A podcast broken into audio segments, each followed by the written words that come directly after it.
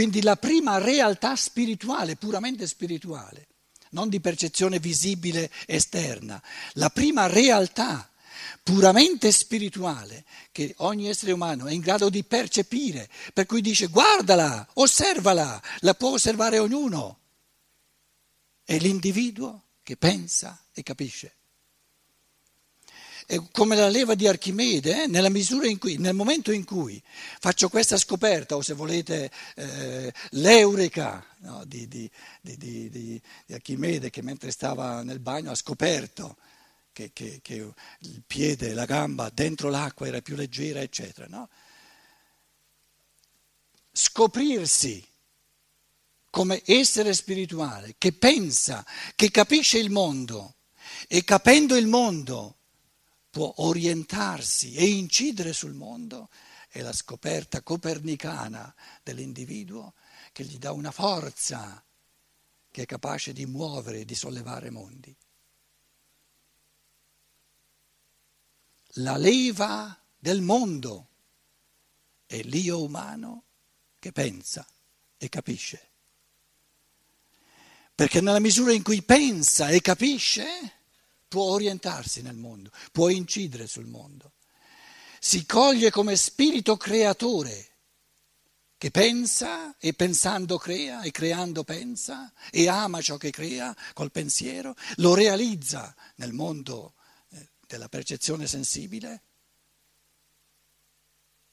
e gli nasce nel cuore il desiderio di diventare a livelli sempre più vasti uno spirito che pensa, che capisce e tutto ciò che pensa e tutto ciò che capisce lo ama perché è tutto bello, tutto buono e ne vuole realizzare sempre di più. La forza dell'individuo nasce nel pensare.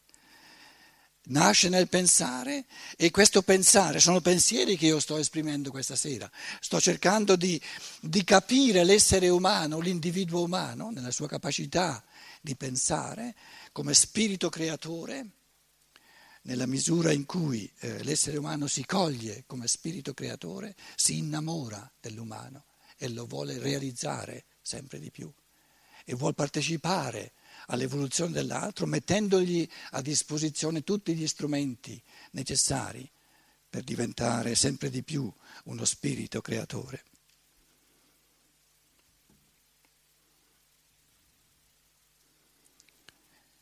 L'origine della parola fede o il significato della parola fede è la fiducia.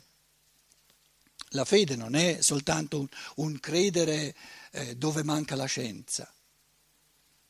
Nella misura in cui colgo, capisco l'essere umano come uno spirito creatore, soprattutto nel pensare, nasce la fiducia la fede, la fiducia nell'umano come passibile di una infinita evoluzione.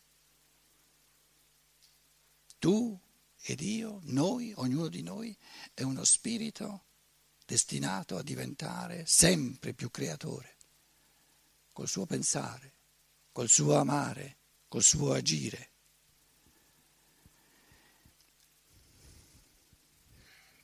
E se questo individuo oggi si vive isolato?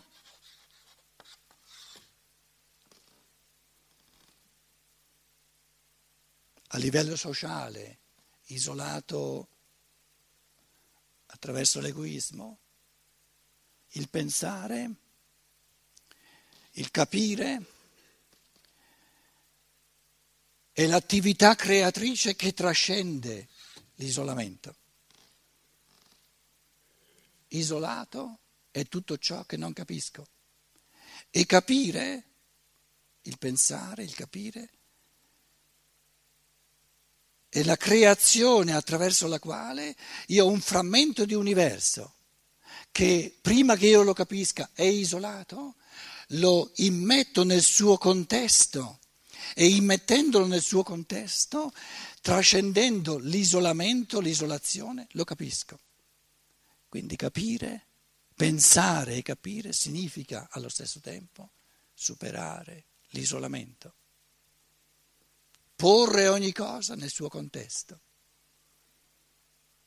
Così come io non posso capire una mano senza porla nel contesto del corpo intero, così non posso capire qualsiasi frammento del mondo senza col capire e col pensare porlo nel suo contesto. Se una persona, per esempio, vuol capire, capire il nostro tempo,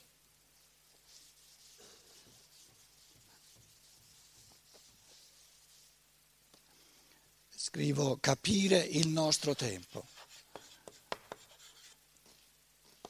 Qual è il senso del nostro tempo?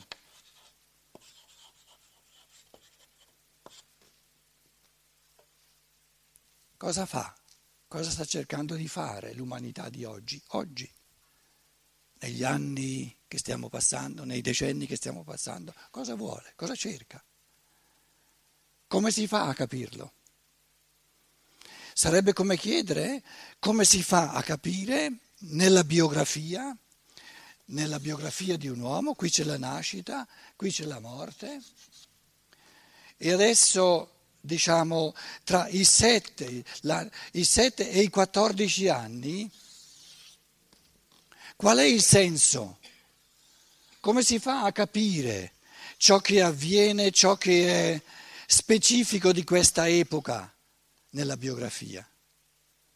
Lo si capisce soltanto nel contesto di tutta la vita, sapendo cosa c'è prima, sapendo cosa c'è dopo. Capire significa sempre inserire nel contesto, in un contesto più ampio.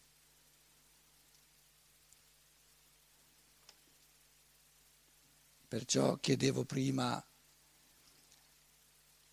per, avere, per capire tutta l'evoluzione, dovremmo averla percepibile, dovremmo poterla percepire dall'inizio fino alla fine.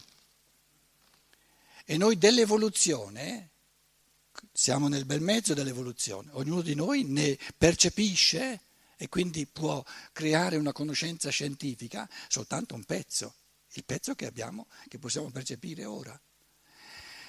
Nella biografia, nella vita dell'uomo, abbiamo un'analogia, partendo dal presupposto che la vita dalla nascita alla morte è una immagine, se vogliamo una ripetizione in piccolo di tutta l'evoluzione, perché la vita parte veramente da zero. Prima del concepimento non c'è nulla dell'individuo attraverso il, il, fatto che il papà e la mamma, l'uomo e la donna si riuniscano, viene creato un sostrato di, di, di embrione. No? Quindi noi abbiamo nella vita, nella biografia dell'uomo, un'immagine di tutta l'evoluzione. Ora, supponiamo che prima della nascita prima della nascita, dico supponiamo, può darsi che ne parliamo poi, l'essere umano, così come dice la Bibbia, sia stato nei mondi spirituali nel paradiso, che poi venga giù, si unisca con la materia, qui alla nascita, anzi al, al concepimento, qui c'è tutti i nove mesi di, di, di eventi dentro al grembo materno, no? quindi unisce, questo spirito si unisce con la materia, che corrisponde alla cacciata dal paradiso di, nell'evoluzione di tutta l'umanità. Poi c'è tutto questo, questo, nella seconda parte della vita, la materia decade sempre di più fino a morire e c'è una possibilità dello spirito, poi con la morte lo spirito ritorna nel mondo spirituale. Quindi se prendiamo la biografia, se prendiamo la vita dell'uomo come una immagine in piccolo di una evoluzione che comincia dal nulla materiale, però comincia dal mondo spirituale, dove non c'è ancora nulla di materia, con uno spirito che si unisce sempre di più, costruisce anzi il pezzo di materia che poi inabita, nel quale poi abiterà, e se consideriamo poi il procedere verso la morte come un ritornare dello spirito umano nei mondi spirituali, abbiamo in piccolo, in una analogia, in una immagine, il tutto dell'evoluzione percepibile dall'inizio fino alla fine.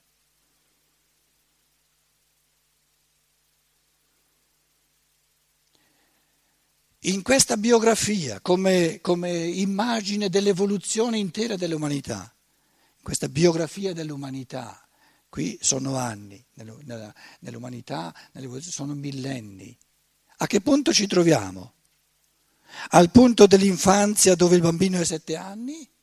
Io vi dicevo, l'individuo nell'umanità come tale, vedi il mondo arabo, dove l'individualità, anche là dove non c'è stato questo accento sull'individuo come nelle, nelle società dell'Occidente, ma in base a questa evoluzione comune di tutta l'umanità, l'individuo rumoreggia, si fa sentire e non sopporta più di venire guidato da di fuori da autorità che lo opprimono.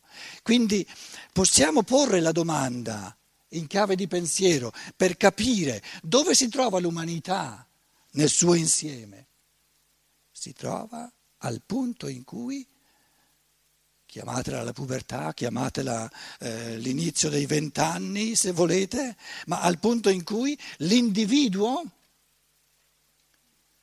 fa sentire sempre di più la sua forza, sempre di più la sua aspirazione alla libertà e sempre di più il suo diritto a capire con la sua testa le cose, senza essere eh, diciamo, guidato da di fuori, e a generare dal di dentro, dalla sua libertà, la, la, la, il progettamento di ciò che vuol fare, di ciò che vuol realizzare. Quindi ci troviamo in questo enorme travaglio, in questo enorme rovellio della nascita dell'individuo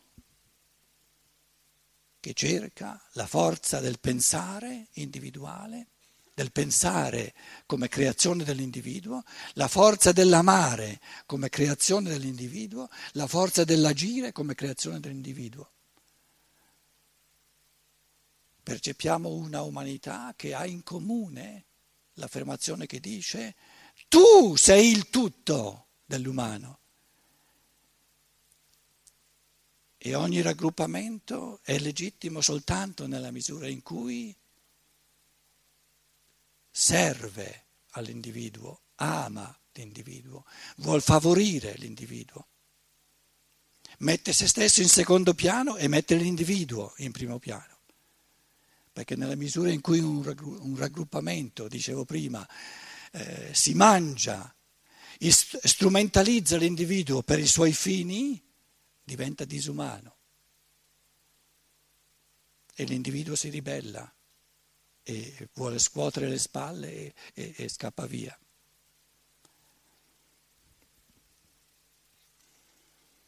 Ci troviamo di fronte a una umanità dove l'individuo chiede,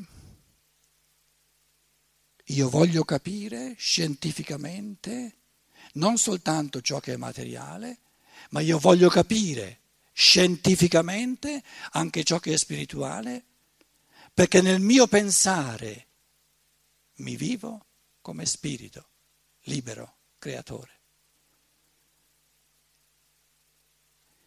E il rapporto tra scienza e fede non sarà più, non potrà più essere il rapporto, diciamo, tra scienza nel campo materiale e accontentati della fede per tutto ciò che è spirituale. Questo, questo binomio di scienza e fede diventerà sempre più anacronistico. Scienza è ciò che capisco, sia nel mondo materiale sia nel mondo spirituale e non c'è pericolo, non c'è da aver paura che la fede sparisca. La fede, la fiducia vale nei confronti di tutto ciò che io non ho ancora capito, nei confronti di tutto ciò che io non sono ancora capace di capire in questo momento. Ora si presentano persone che dicono ma questa scienza dello spirito sembra che abbia, che abbia l'intenzione di capire tutto e poi non resta più nulla per la fede se vuol capire tutto. È un grosso fraintendimento, È assurdo pensare che nel bel mezzo dell'evoluzione uno spirito umano che dovrebbe sapere che ci sono, che ci sono nove livelli di spirito, nove livelli di coscienza più alti di lui, i famosi angeli delle varie religioni, per non parlare dello spirito, dello spirito oltre a questi nove, gradini. Quindi c'è l'uomo, spirito pensante, però spirito pensante a un livello rispetto agli animali stratosferico, rispetto al bambino stratosferico, l'uomo, l'uomo adulto, ma rispetto a livelli di coscienza più alti, estremamente modesto. Il rapporto tra scienza e fede è così, è fatto così che più una persona capisce, e questo si è manifestato sempre, a partire da un Socrate che diceva io so di non sapere nulla, io so che non so. Non era una, un'affermazione di umiltà o di... perché intendeva dire io sono l'unico che sa di non sapere nulla, gli altri sanno quanto me, ma non lo sanno che non sanno nulla. il rapporto tra scienza e fede è che più una persona capisce, questo è l'ambito di ciò che capisce, del capire, della scienza, più si amplia il capire e più diventa infinito ciò che ancora non capisco. In altre parole, una persona dimostra di capire di più nella misura in cui si rende conto che ciò che ancora deve capire è infinito.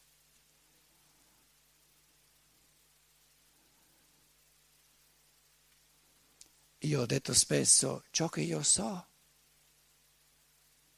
che mi pare di capire, è limitato, ma ciò che io non so e che probabilmente non capisco è di sicuro illimitato. Dove sono i limiti di ciò che io non ho ancora capito? Il mondo è infinito, è illimitato in tutte le direzioni. Allora ho sempre detto volentieri perché è vero, ciò che capisco col mio pensiero è limitato, ma ciò che ancora non capisco, a cui voglio dare fiducia, è illimitato e ho sempre raggiunto e non ho l'impressione di essere il solo a essere così. Quindi la scienza e l'espandersi sempre di più di ciò che capiamo, di ciò che comprendiamo, di ciò che pensiamo, e più si espande, più si approfondisce ciò che capiamo, e più grande diventa, più profondo diventa il mistero verso il quale andiamo col gesto della fede, della fiducia. Ma la parola fede in italiano io la cancellerei ha, ha acquisito, mi par di capire, sono via da tanto tempo dall'Italia, un, dei connotati così specificamente, come dire, pseudo religiosi, ma neanche veramente religiosi, poi di cattolicesimo, per cui se noi la sostituiamo con fiducia possiamo recuperare questa categoria. Fiducia in tutto ciò che mi chiama, in tutto ciò che è così profondo che io dico Spesso, leggendo le conferenze di Rudolf Steiner, anche i suoi libri, mi sono detto, sono ormai 35 anni,